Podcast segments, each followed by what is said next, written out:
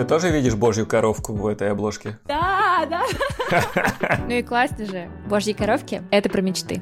Привет! Это подкаст сервиса Гизам для творческих предпринимателей «Люблю, умею, практикую». Он для тебя, если прямо сейчас тебе важно услышать, что чтобы начать заниматься любимым делом, продвигать себя, свой продукт и свое творчество, не нужно ждать удобного случая, божьей коровки, хорошего дня по гороскопу. Можно и нужно начать действовать прямо сейчас.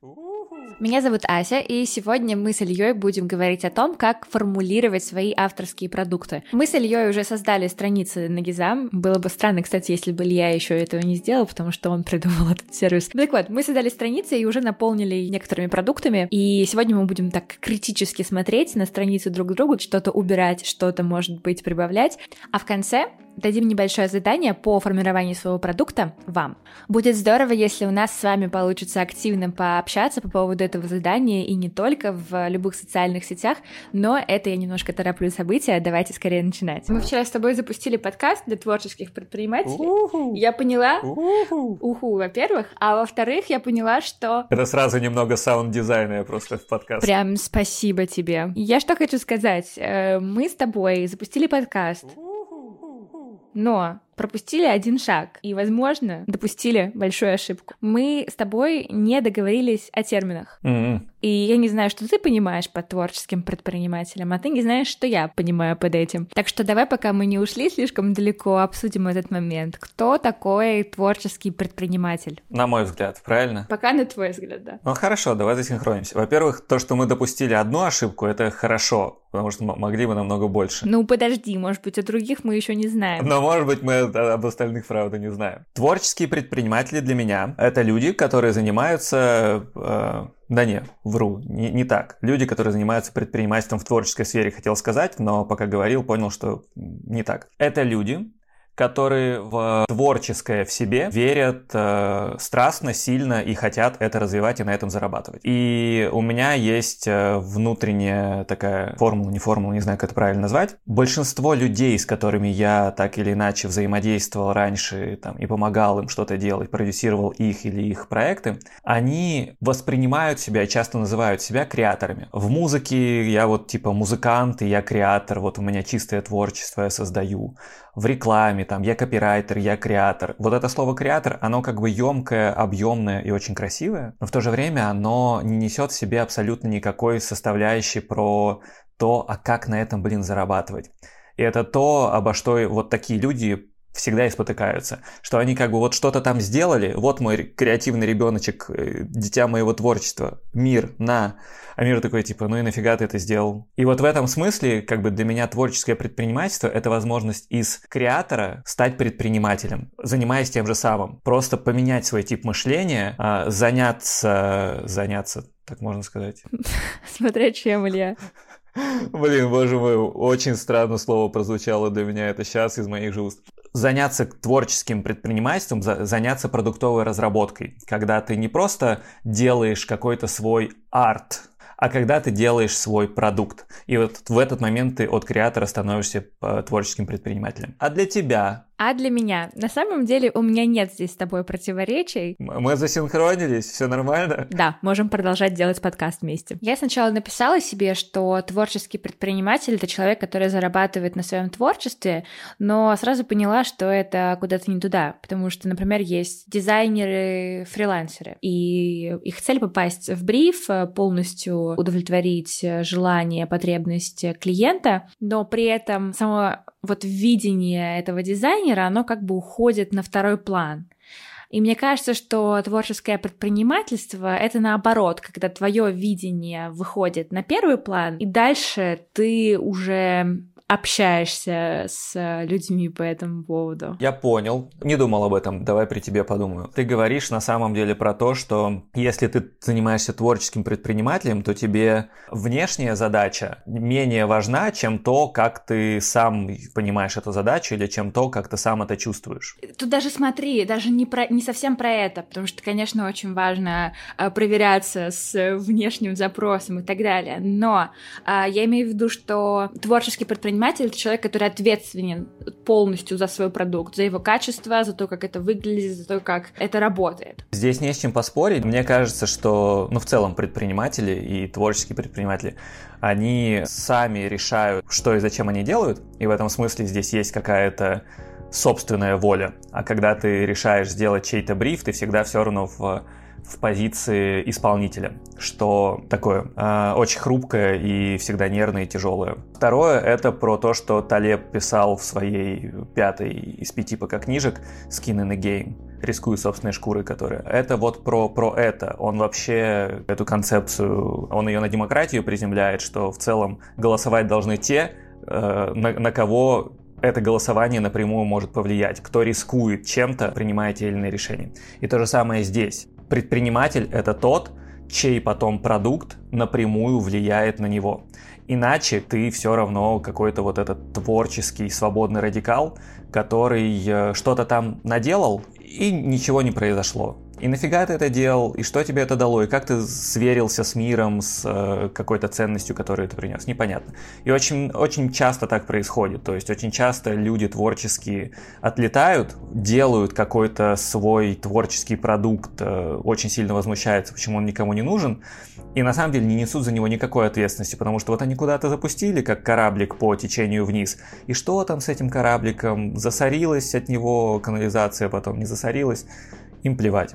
Вот в этом смысле, рискуя собственной шкурой, и то, что ты говоришь, что нужно нести ответственность за то, что ты делаешь, брать ее на себя прежде всего, это важный атрибут э, творческого предпринимательства.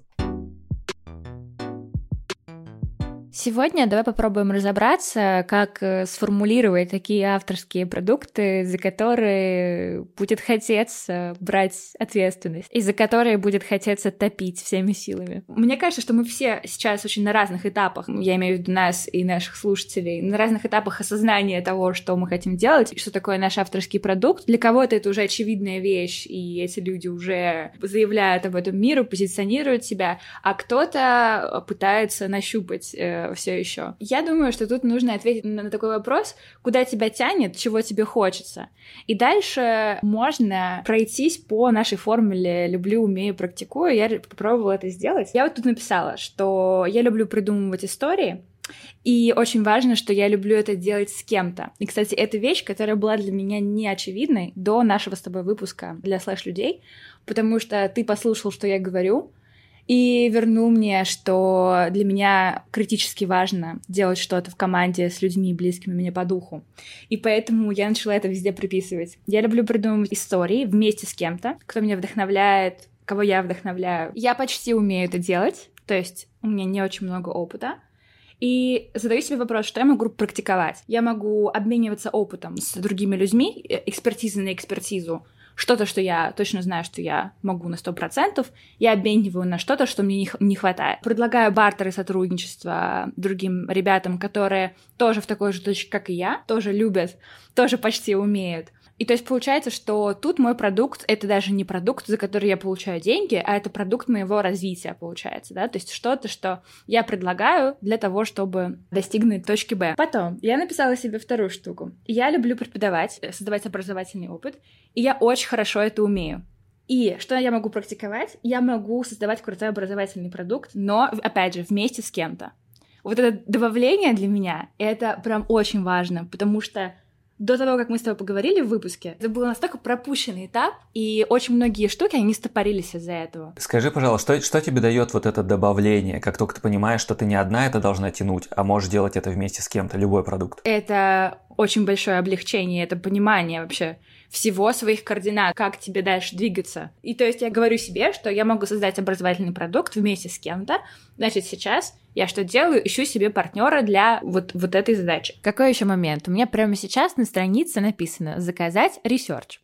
К любому проекту, подкасту, выставке, кино, нужен ресерч. То есть это процесс сбора информации, материалов, и делает его обычно ресерчер. Я это очень хорошо умею делать, поэтому я написала это как свой продукт. Но теперь, когда я смотрю на это через оптику делать с кем-то, я вспоминаю свои грустные часы в библиотеках. Грустные они не потому, что там это скучно, а потому что ты должен сам максимально упаковать это и передать куратору, создателю а, проекта. И часто нет возможности даже с кем-то это обсудить. Бывают большие проекты, я работала в них тоже, когда есть несколько ресерчеров, которые разбегаются по разным местам, потом сбегаются вместе и обсуждают, о, я нашел вот это, я нашел то, и какой ужас, и как замечательно, и это очень весело.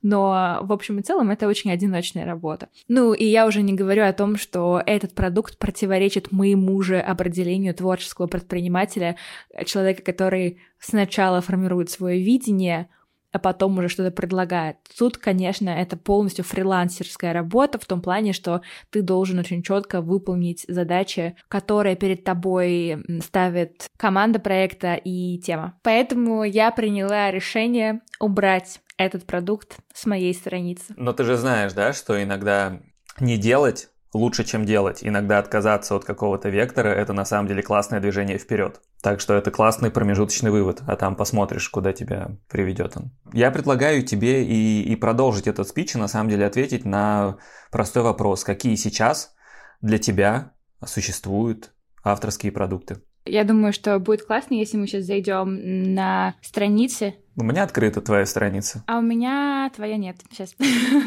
Кстати, очень удобно, потому что просто написал Илья после gizam.ru и все. Да-да. Хорошо забился. В- воспользовался, да, преимуществом early адаптера. Смотри, в моей странице а, первое, что я пишу, это поштормить вместе, придумать э, концепцию ролика, подкаста, сериала и кино.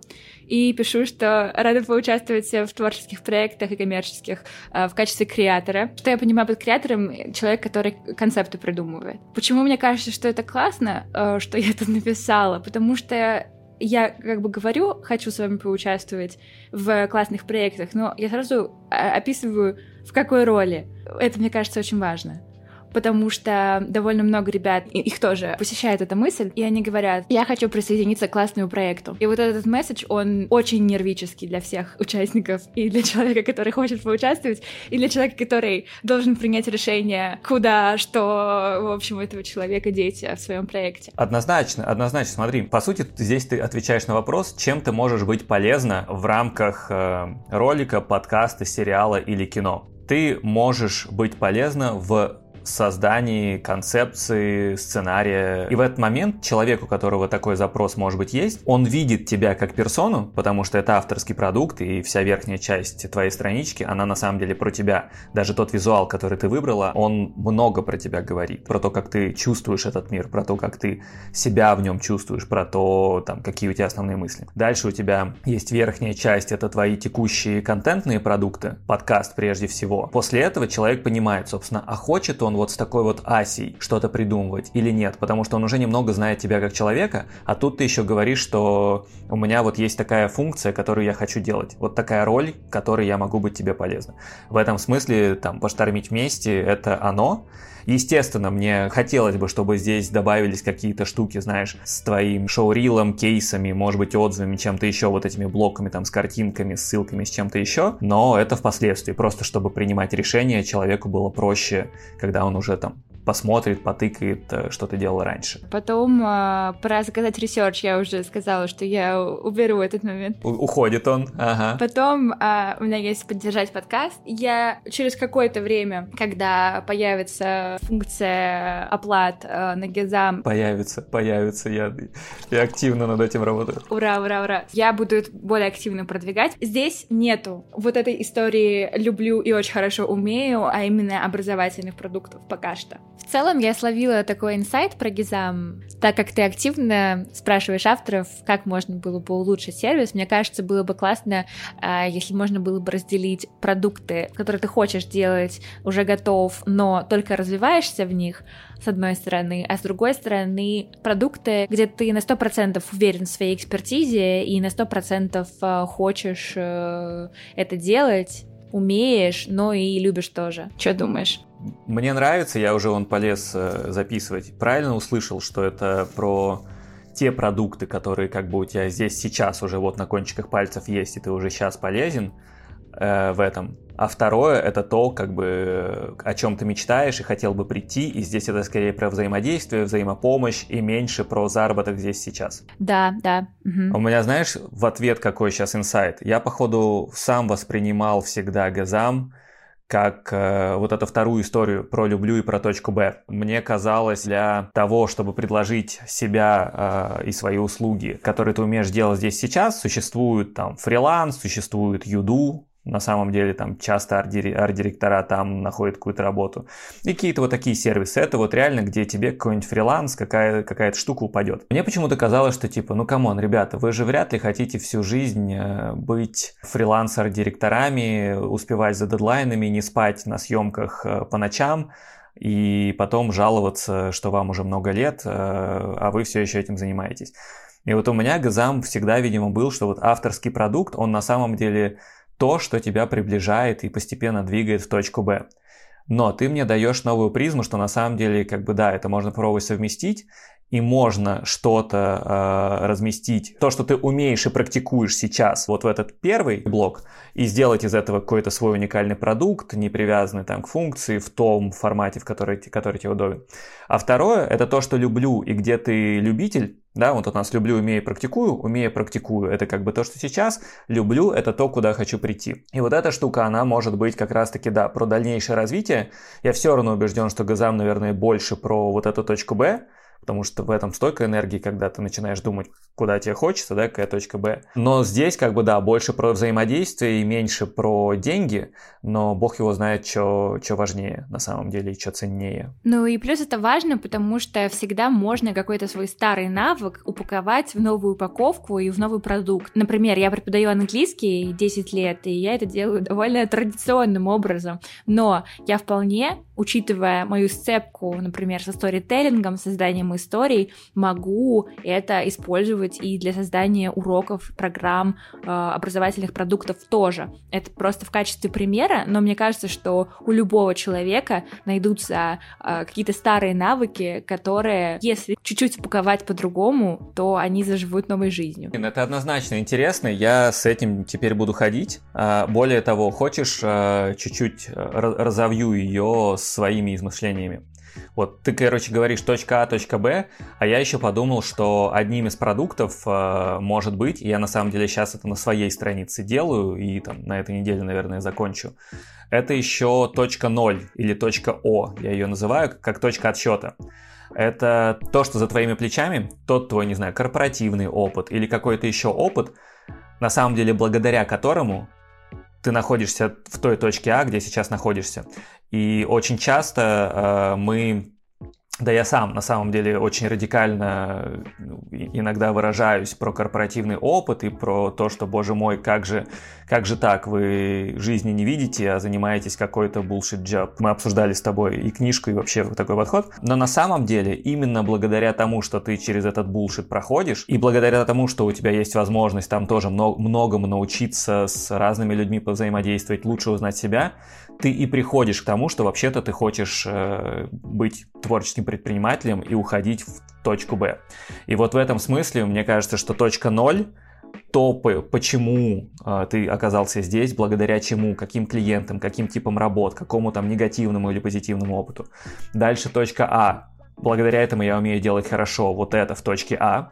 А дальше точка Б, но вообще-то стремлюсь я вот в эту штуковину, либо я уже на этом могу зарабатывать, либо мне для этого нужны, нужно взаимодействие с вами. Вот как будто бы это довольно логичная трехчастная схема сейчас, кажется. Я хочу обсудить твою страницу. Давай обсудим, но сначала э, хочу прокомментировать э, твою историю про поддержать подкаст. Мне кажется, мне кажется, что так сложно, если честно, попросить поддержки в открытую, за то, что ты делаешь, и за то, во что ты вкладываешься, а, и, за ту пользу, которую ты людям приносишь, за те эмоции.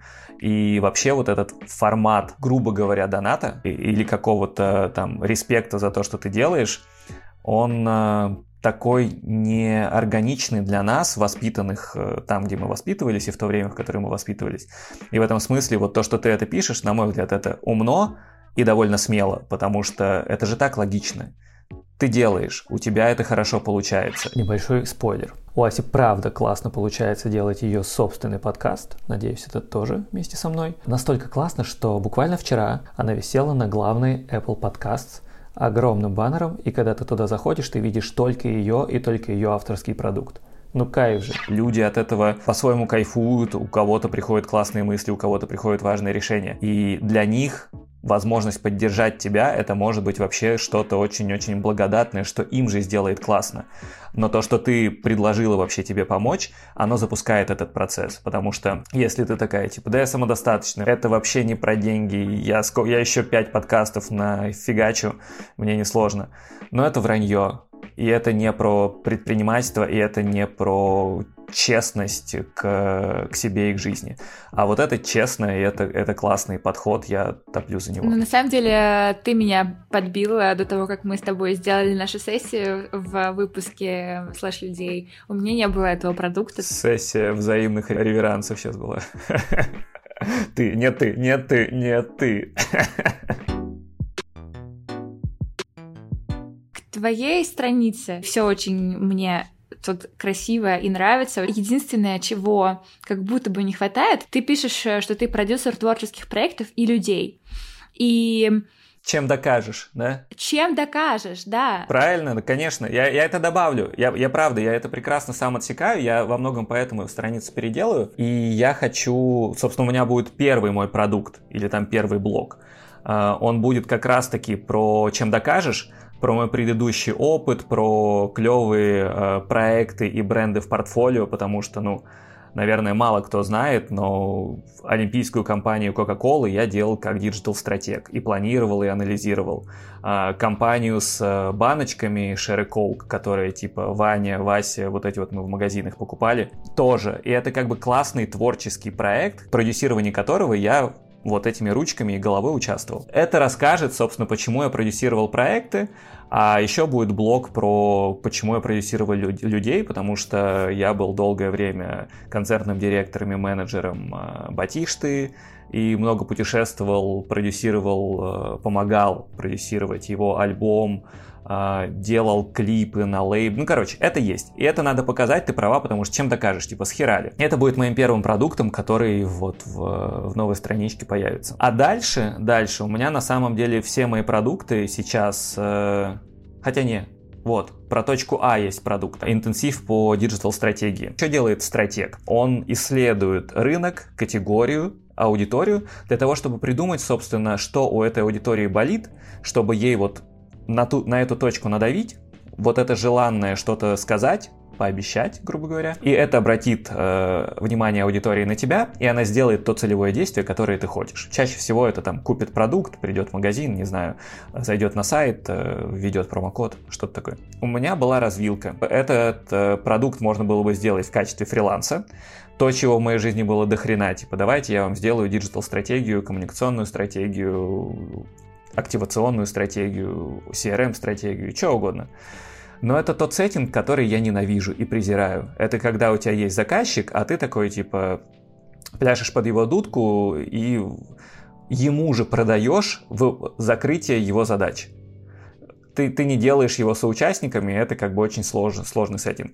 А я понял, что вот в моей точке А мой, мой продукт это скорее обучить человека мыслить так, как мыслю я, и чтобы он э, бок о бок с тобой мог э, такие продукты делать. И это работает. И вот у меня есть интенсив по диджитал-стратегии, который за два дня я в целом свой семилетний опыт утрамбовываю в голову других людей. И он хороший, мне за него не стыдно, и я с удовольствием готов этим заниматься и дальше. И весь фриланс-формат, который ко мне приходит через э, сарафанку, я перевожу именно в формат такого консультирования и сотворчества. Я не делаю за человека, а я вместе с ним иду, где-то провожу за руку, где-то просто там объясняю теоретическую составляющую, и оказывается, он, он все может сделать сам, и ему не надо это продавать, и для него в этом пользы больше, потому что он в следующий раз может меня и не звать или звать меня на какие-то очень конкретные моменты.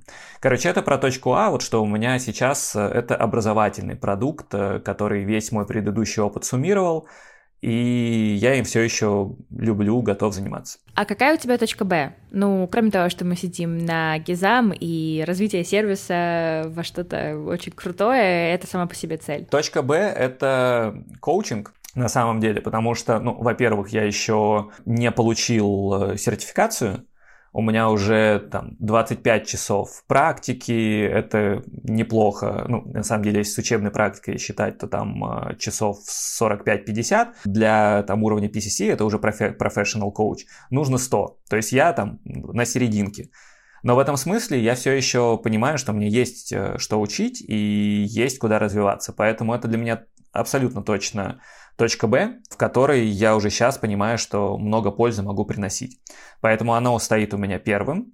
Поэтому я занимаюсь консультациями с авторами Газам и тоже как бы понимаю, как этот метод э, работает под призмой нахождения своих авторских продуктов. И для меня это абсолютно точно точка Б. Э, скажи, в чем для тебя разница между коучем и продюсером? На самом деле ее нет. Просто коуч это понятная штука, а продюсирование у меня всегда интуитивно происходило через коучинг. Принято считать, наверное, что продюсер это тот человек, который делает, давай сеттинг музыкально возьмем, за артиста всю работу. Он сделает ему позиционирование, придумает, оденет его, отмоет, э, пострижет, ну, образ сделает, да, слепит как пластилин. А, он ему даст все ресурсы, студию, а, лучших, там, не знаю, саунд-продюсеров, вообще сформирует стиль э, его звучания он его сделает э, менее творческим в том смысле, что вообще-то будет менеджерить, он будет вовремя приходить, не опаздывать, и вот такие вот штуки организационные, потому что с артистами это правда часто приходится делать. И вот в итоге как бы артист это просто пассажир в, в лодке, которую, которую управляет продюсер. Я считаю, это все херня собачья, потому что люди так не развиваются, потому что творческое из людей так не вытащить. А вот эта контролирующая функция, она скорее зажимает творчество.